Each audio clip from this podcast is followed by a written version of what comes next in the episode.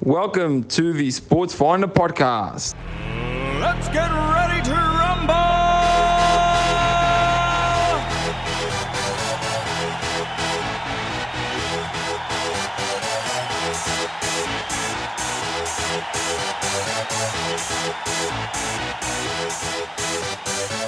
Y'all ready for this?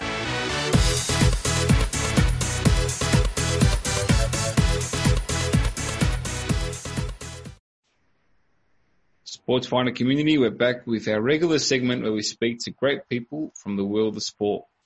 And today it is no different. I have this very special guest with me, Mr. Michael Silek. Michael, welcome to the show, buddy. How are you? I'm well. Appreciate the invite. My absolute pleasure, mate. Michael, um, before we get into what you're currently doing, what, what, what your day to day looks like and, you know, life as an, an executive at a sporting organization, where did it all begin for you, Michael? Who was Michael as a young man at school? Uh, good question. I was not prepared for this one. Um, so, so I'm born and raised uh, about an hour outside of Seattle, and uh, me and my twin brother were the youngest of six kids. So super competitive, loved sports growing up. Uh, quickly knew that I was not going to go really far in it, right? Not that coordinator or that that athletic, but just love the business side. And so early on, I remember uh, when I was 13 is when I decided like I want to work in sports, and then from there is okay, how do I make it happen? So uh, it's been a long journey, and uh, super fortunate to get started uh, at a younger age than most, and uh, keep this career going. There's for me, there's nothing better than connecting with people at games, and it's really it's really cool when you have a childhood dream and you actually get to live it, right? So it's pretty fortunate and blessed to do that. Absolutely. Um, coming through the college ranks, you know, did you ever think you'd be working in sport? Uh, if so, what was getting into into sport and building a uh, career in sport? So I was fortunate to start uh, college pretty early. I was able to start at 16 years old, and so by the by the time when I actually transferred um, to a four-year program, uh, when I was 18, I was able to already actually be working for the Seahawks, uh, and so I was able to start at Seahawks uh, when when I, right pretty much right after I turned 18, and then as I'm in college, um, you know, it occurs to me that, you know, I could be doing both, right? It's not, it doesn't have to be one or the other. Uh, in fact, why go to school all these years just to then get out and then go have a similar job? So I actually decided while I was in school to transfer online and continue to work full time and, uh, have both at the same time. So then, uh, because I was able to start early, it allowed me to be done with my four degree um, just after I uh, turned 19, and uh, then from there I decided to go to the Dolphins um, after the Seahawks. So it wasn't really so much how college helped me; it was just I saw that you know what this whole idea that you have to go stop what you're doing, go to college, and then from that go do something else to be successful. It just it didn't make sense to me. Uh, why not? Why can't you do both? Love it. Um, and did you finish school early because you were you were a freak at school, or what's the story No, there? no, no, no. It's, uh, by all means, it's not to come across as uh, super genius or anything. No, I am. Uh, so essentially, here in our state of Washington, there's other states as well. Your last two years of high school, you can go to college if you take tests and you pass to go in. And uh, I love that, man. yeah, so super fortunate. Uh, government provided, and so it's extremely affordable. Recommend it to as many people as possible uh, because think of it in terms of your your most of your general classes that you would take out of school. You, you knock them out ahead of time.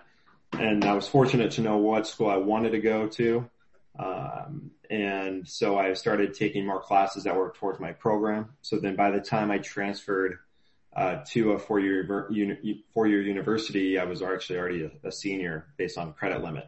Um, and so and then when I decided to go online, it changed my degree a, a little bit to where I could even finish the semester earlier. So everything just fell into place. Um, and by the time I got used to doing online schooling, it made sense to continue to, to do masters through that as well. And so this, uh, so anyone, any, any kids out there that's doing all their school through Zoom, it's, uh, it's easy, right? People can do it. It's not hard. Good life. Um, how'd you get your first gig at the Seahawks?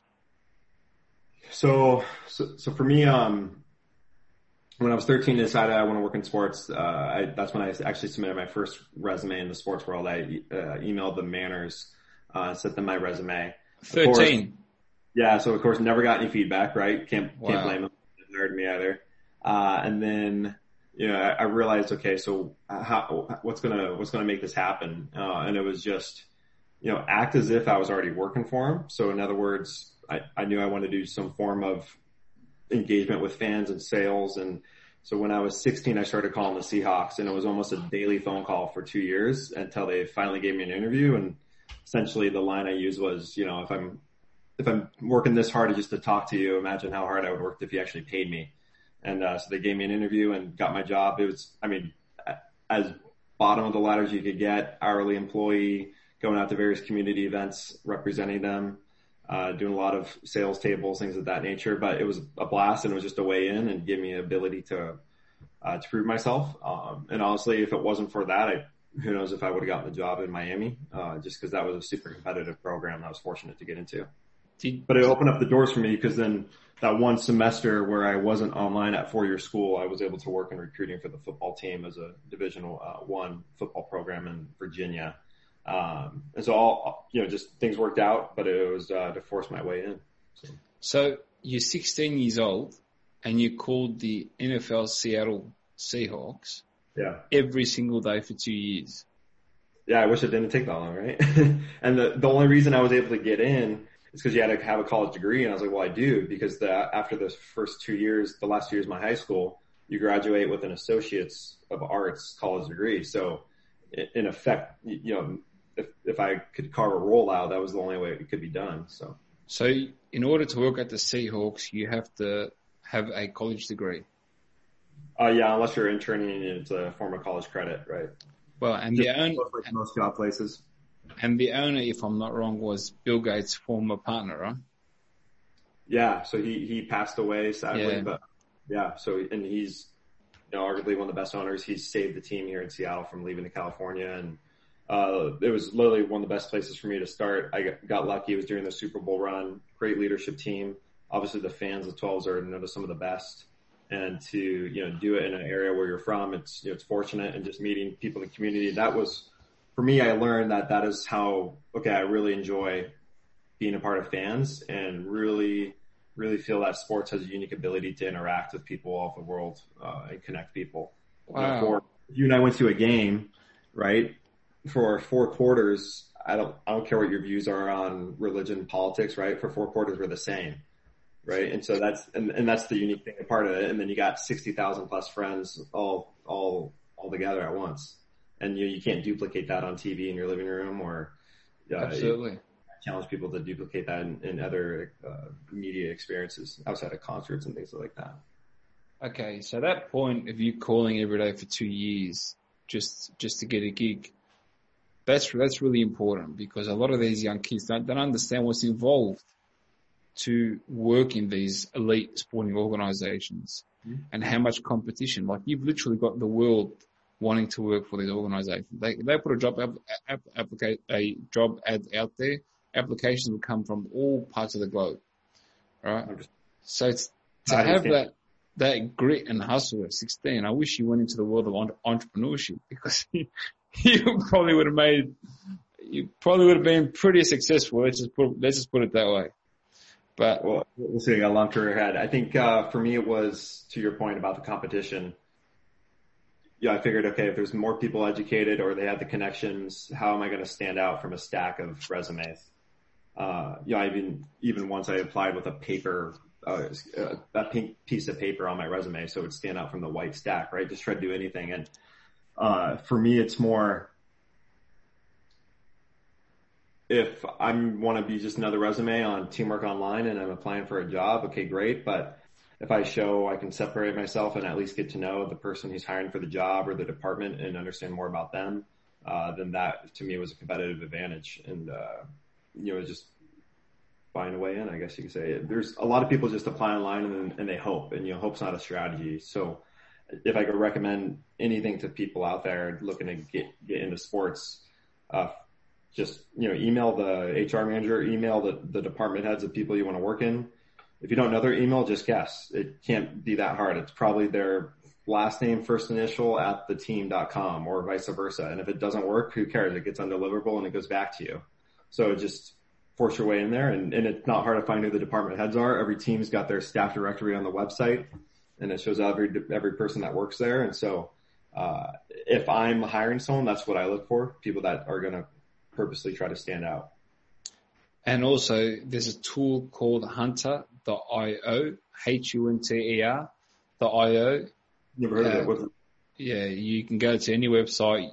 You, it's a, it's a web browser extension. You put it in and most of the times it can give you the email format, the emails that are registered to that website. So use that tool. Um, yeah. Michael, you're 16 years old. You're 13 years old. You're applying at a uh, professional sports team. This podcast has got a lot more exciting to me.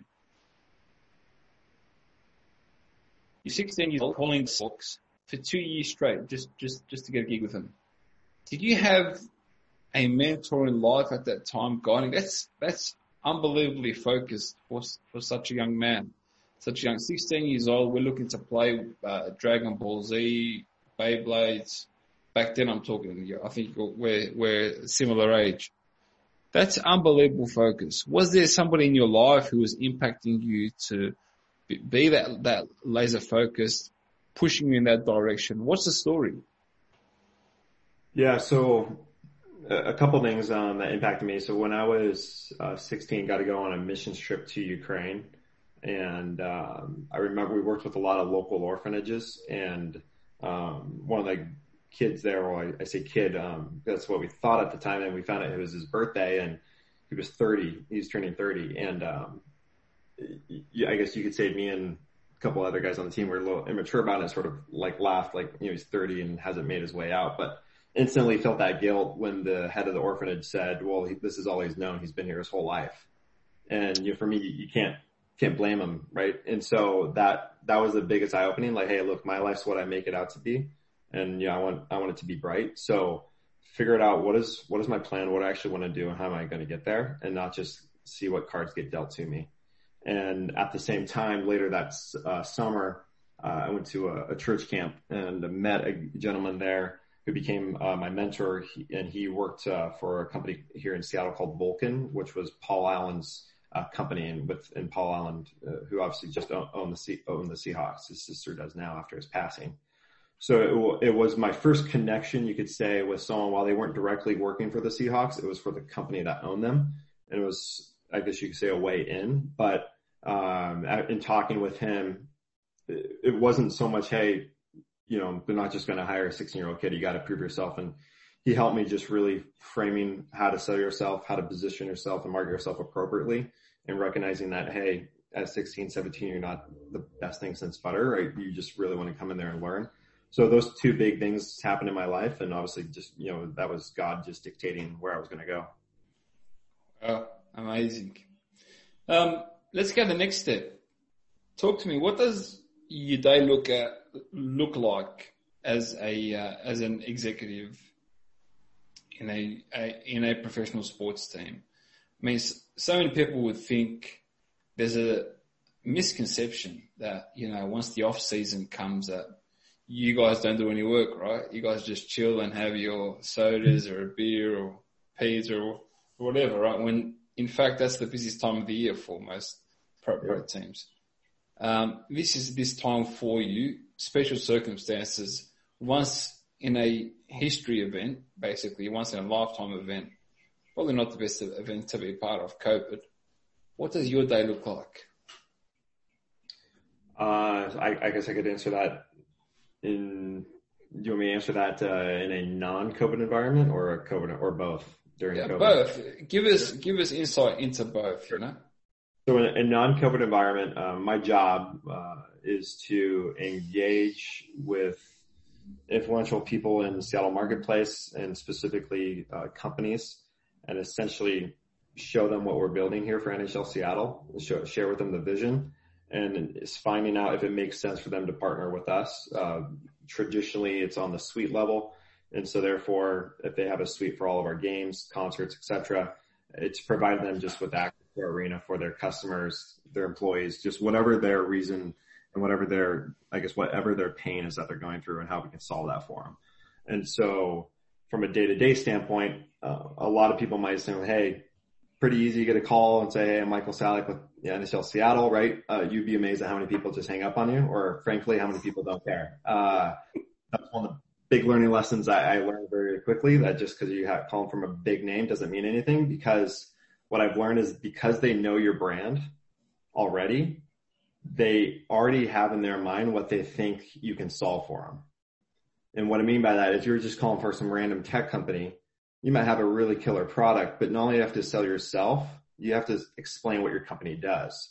I have that instant brand recognition, but that hurts me because then if they knew that we could help them, they would be calling me. So, so it, so that's the, the so that's the challenge and that's the di- dilemma. And so I think a lot of people overcomplicate a salesperson's role. And uh, for me, it's still a numbers game. It's just a matter of how many, how many people you reach out to, right place, right time. Uh, but my primary job is prospecting, sourcing businesses, influential people and booking meetings and learning more about them and seeing if there's a fit with us. Uh, from a COVID standpoint, nothing really changes outside of doing it virtually. Uh, more and more people are getting used to that. So it's pretty straightforward now. Uh, for a while, we actually held off just because we don't want to be selling in this environment, especially in Seattle, which was one of the major ones that was hit.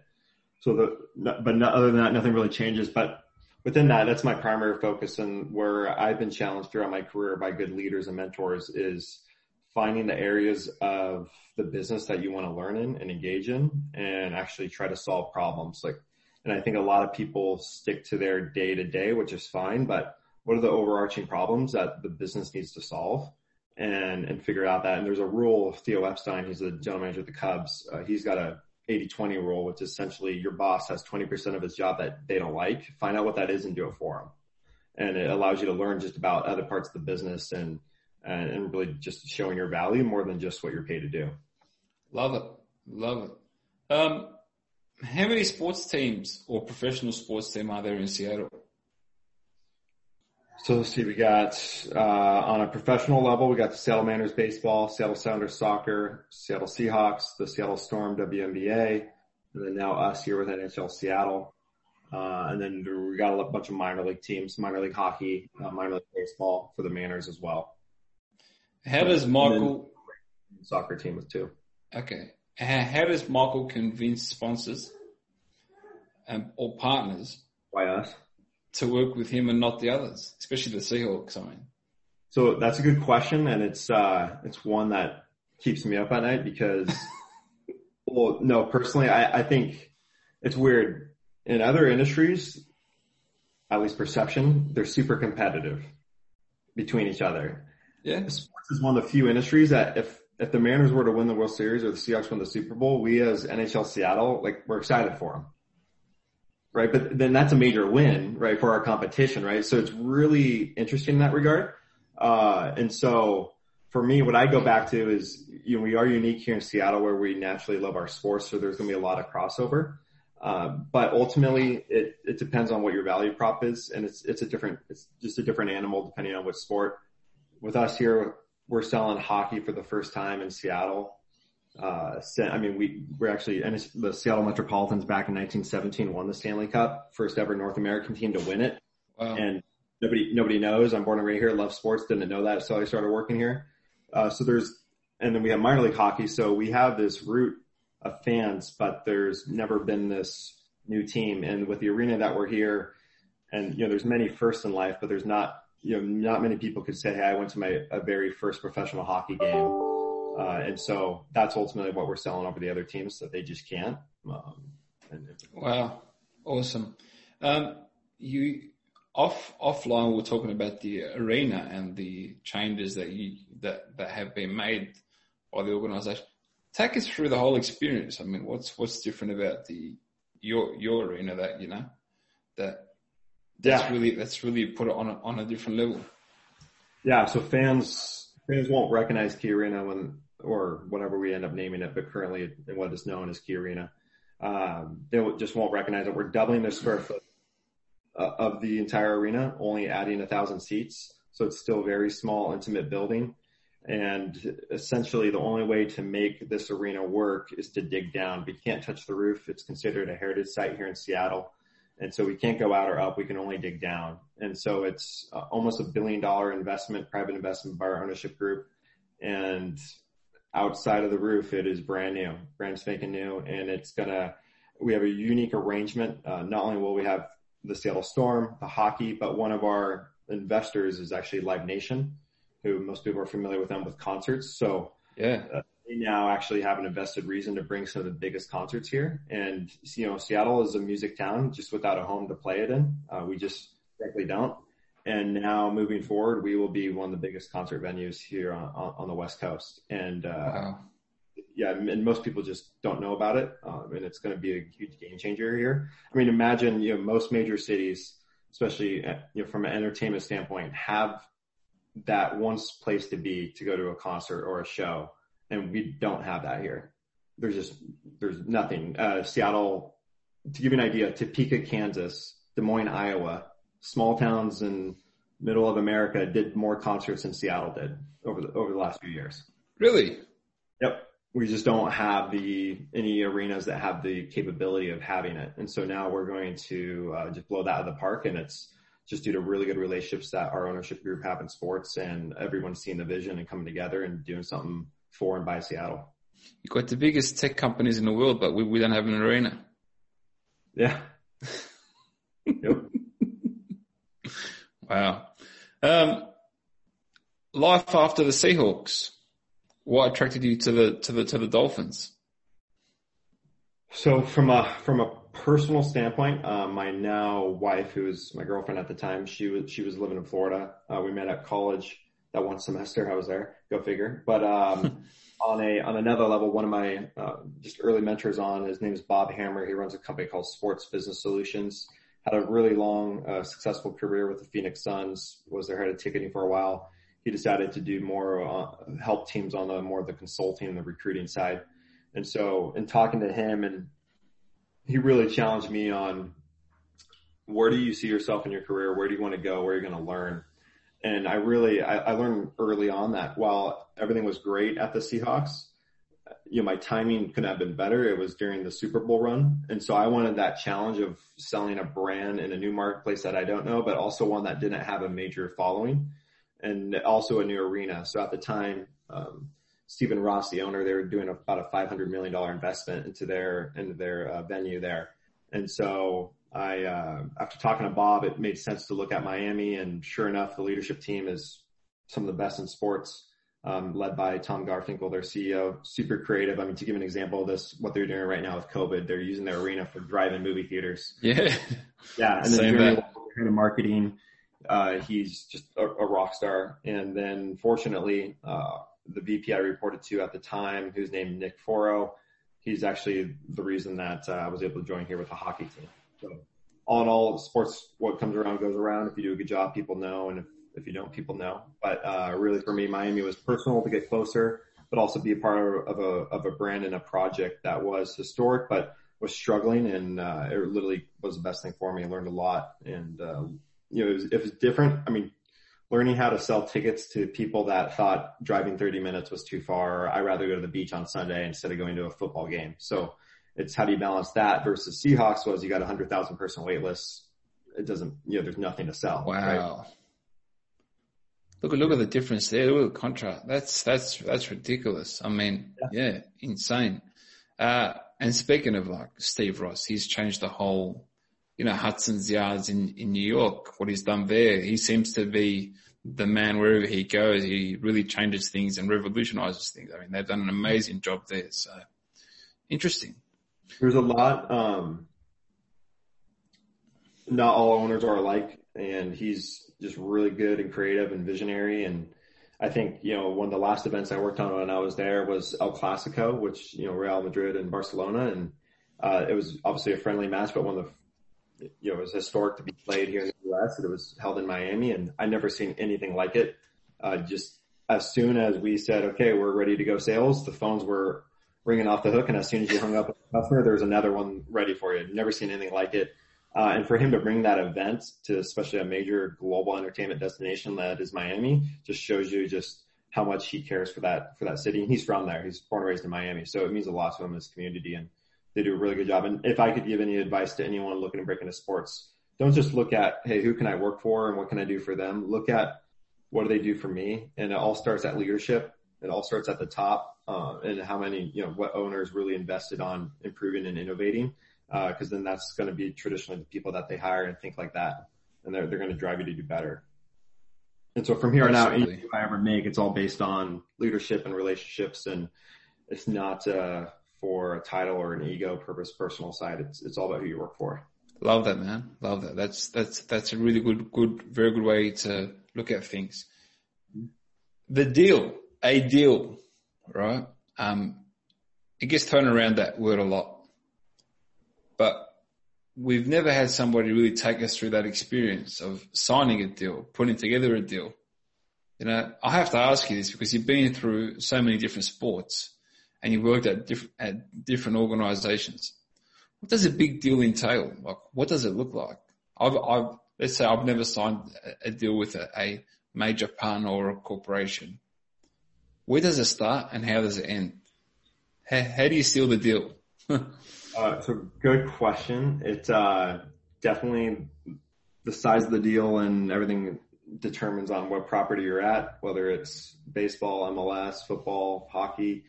Um, where it starts, honestly, it's, it's all on just your homework ahead of time. And it's not, I just, I feel nowadays there's a lot of sales reps that have been, I guess to back up, to give an idea of how the, usually the typical trajectory of a professional sports sales rep is you traditionally start on calling fans and you're generally you're given leads of a single game buyer who bought a ticket for them and their family, came out to a game, and then you call them, learn more about them, and see if season tickets make sense. And then you go from to where you're selling corporations and businesses, et cetera, from there. And so a lot of people sort of just churn and burn. And I feel to be really successful on the business level, especially nowadays when there's so many other salespeople calling them, you got to do your homework and you got to be sharp and know exactly you know what they actually do and what they solve. And so I would say for me to actually really do a good job in closing a deal, all starts with your homework and actually spending time doing it.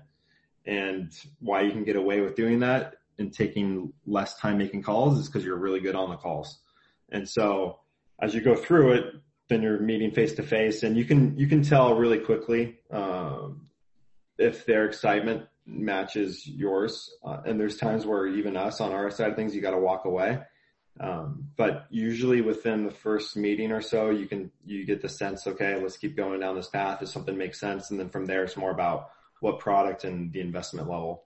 And then, I mean, don't get me wrong. There's many times where you think you have it, you've got a verbal on it and they, and then you still get a no. So it's never, you know, again, hope's not a strategy and I never get my hopes up until that deal signed. And even if it's signed, just still when the first payment comes through, just cause a lot of stuff can happen. But um, there's nothing like closing a deal. It, all that adrenaline, it makes the work work, all the work to get it done makes it even valuable, and it just wants to you want to keep getting more and more. Sales is is a bit like life. Uh, you get so many no's, but then you get that one yes that revitalizes you, rejuvenates you. Yep. Um, and that's and that's and that's what I've uh, come to see and understand. Yeah, and I've I've heard that's I, I'm glad you mentioned that because I think a lot of people have this bad view of sales. And, uh, I think it's honestly one of the best occupations to go into, especially if you're not quite sure what you want to do. You ask a lot of kids these days, a lot of them don't necessarily know what they want to do. Best part about sales is I feel it's definitely one of those jobs where you learn more about yourself. Uh, you learn to deal with rejection. You learn to just how do you walk in a room and figure out what the room is and how to, uh, you know, communicate to people effectively. And then also just, you just learn grit you just learn what it takes to be really good and facing problems. And then from a business level, you are the first person to know how your customers feel about your products. And so it really helps you understand the business in, in, in, a variety of, of levels. And I think, you know, a lot of companies every day they ask themselves, what are, what are our customers? Why do they care about us? Why do they buy from us? And sales, in sales, you get to know that firsthand and really quickly. So yes, it's not for everyone. And if you think you're an introvert or you won't be good at it, you know, at least try it because you will definitely learn and grow a lot about yourself. Yeah, sales teams are every organization's ear on on the ground. Um, that's that's the way I look at it. And one of the misconceptions is that just because you're part of a big team, it's so easy just to close deals with your big businesses. Yeah, they just throw throw money at you. Um, it doesn't work like that, eh? No, it's um to give you an idea. I try every day to at least make 80 touch points, so new touch points. So 80 different phone calls. or- 80. Yeah, eight zero. a Uh, day. Yeah, and that's a variety of whether through emails, LinkedIn, phone calls, Wow. with new businesses, right? And then so then it's following up. I mean, the average, t- and that usually it takes. I think the the historical data on it is anywhere from eight to ten touch points until you actually get a phone call. I mean, trust me, don't get me wrong. There are times where it's like four days in a row, and maybe you get four people to actually pick up your call or respond to an email. And so it's, you know, so there are times where you're like, man, am I, there's gotta be a better way. Am I spinning my wheels? Right. And it just, Yeah. but again, it, it's a, it's a numbers game. And I think, you know, nowadays, if I, if you're a decision maker at a company, imagine how many emails they get from various sales reps. And nowadays, LinkedIn, you can connect with someone and you instantly get a message to sell you Two something. seconds. Yeah. Yeah, so I think that I think where teams could do better is uh, finding more authentic, creative ways at getting those. Whether it's you know doing actual a gift or a, a mailing something to them that's more handwritten note. Just it might be less less uh, effective in terms of getting a lot of touch points done all at once, right? It might be less efficient, uh, but I think there's more more value. In other words, I would rather make 50 handwritten notes and get 10 people to respond than a couple hundred phone calls and get 10. Bringing back the old merch packs, you know, those packages that you used to get from organization, key rings and bottles and so on. Personalized for that person. I think it's about making memorable moments now. It's this, there's too much outreach. I think that, so how, how do you make that moment memorable so they never forget you? I think that's the key nowadays. Yep. And an example of this I could give, and it's going back to how the deals get closed. A lot of it's just doing your research on the front end. And so a local tech company out here, uh, trying to, trying to, very big tech company. And, you know, it's, I mean, thousands of employees. So just where you start, right? Who do you, who do you contact? And, uh, just start with their C level team and their head of marketing. Um, just, you know, quick LinkedIn search showed that she went to school in Canada. So, hey, do I get lucky and she likes hockey? Right? Just, you never know. And then, uh, sure enough, a massive hockey fan. And then, okay, she's Canadian. I happen to have a coworker that's going to Canada this later this week and he can swing by and get me some Tim Hortons donuts, which is a major donut chain. and you do your research on them and on their LinkedIn profiles. At one point that individual posted how much she loves Tim Hortons. And so here I am, handwritten note with Tim Hortons, just trying to open the conversation. And it just took a little bit of work to figure it out. And, you know, I could have sent many emails or phone calls and there's countless times where you do as much as you can. You never get anything back and you just give up. And, you know, it didn't take much long. So again, it's going back to research and who you want to target and finding creative ways to get it done. I love that. The devil is in the detail, eh? But a lot, a lot of people, those are tricks I've learned along the way. Uh, a lot of people that are really good at what they do. And did you sign her up? Uh, we are still talking to them. Still talking. Wow. Well, what's the general uh, life cycle? We, we met. We we even got um, a customized hockey stick with the name on it um, and the business name on it, and dropped it off, and then COVID hit. So it's been uh, about a three month three month delay on it. But What does a standard deal cycle look like, or a general, an average de- de- deal cycle look like? It depends. When I was with the Sounders, let's assume post first appointment with the Sounders, it's usually within about 48 hours. Um, with here at hockey, just a, it's a different product. Um, both in terms of the amount of games that we have, the amount of events we we have, like we'll have over 100 events in a year. So that's, you know, multiplied by 16 tickets. That's a lot of tickets. So, uh, so the price tag's higher. So just a little more involvement in that regard. Um, so I would say from a, if, let's assume if everything went well, you have a, you have an appointment, you typically get a verbal within three to four days, and then about sometimes two months until a deal gets signed uh, because you got to go. Usually, there's a lot of legal work, and then lawyers red mark all the documents, and they go back and forth, and uh, and then even after getting it signed, then you got to wait till payment comes in. So it can uh, it can be it can definitely be a while, and that's again if everything goes well. But I will say there's um, verbals and deals that happen that uh, don't get signed for six eight months later. Wow, it really is tough, eh? Yeah, it's um again, hope's not a strategy, and you want to make sure you're always having a pipeline full as much as you can. And uh, you know, it's weird if you think about it. If I I would say this: if I closed ten deals in a whole year, I'm very happy and boss is ecstatic. Right? Just ten and 365 days of work. Jeez, that's less than a deal a month. Yeah, but but that's that's this project, right? Yeah, so, you you've got a very tough gig. yeah, yeah. Well, it's um a lot of people are on the spot, and it's not I would say because the perception would be that, oh, new hockey team, a marketplace like Seattle, sold out of season tickets because of wait lists. Like it's, it's still, we face the same problems that I did every, everywhere else I've been, right? Very much so.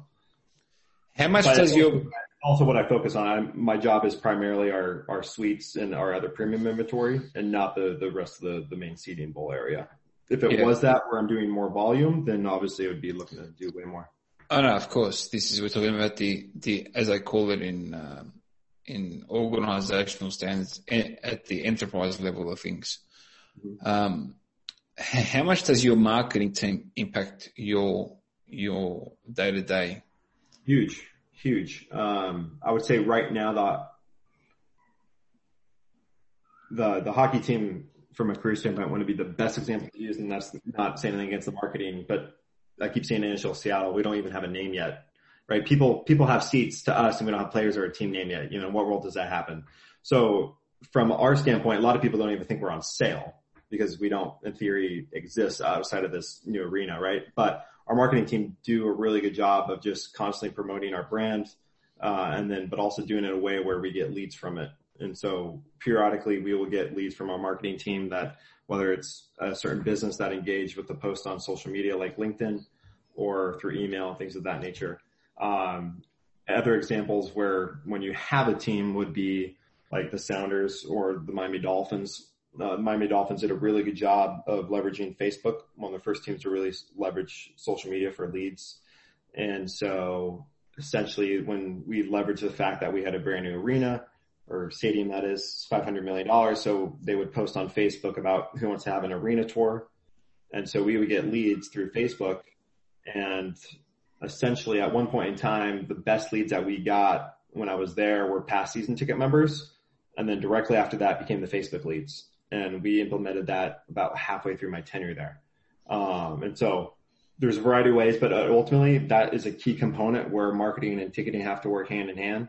Uh, I think a lot of times people view their job or their roles uh, as singular. And what I mean by that is I don't work for ticketing. I work for NHL Seattle. You don't work for marketing. You work for NHL Seattle. Like let's get stuff done and solve overarching problems for the business. And uh, if you have departments that are fighting each other and each want to solve their own things to hit their own different metrics, it just it just doesn't doesn't flow. And there's sad to say that there's industries all across the board that where that happens does kill the deal most of the times. Yes, absolutely. Um, Michael, what's three pieces of advice you would give to somebody coming out of college that's trying to build a sports career like yourself? So,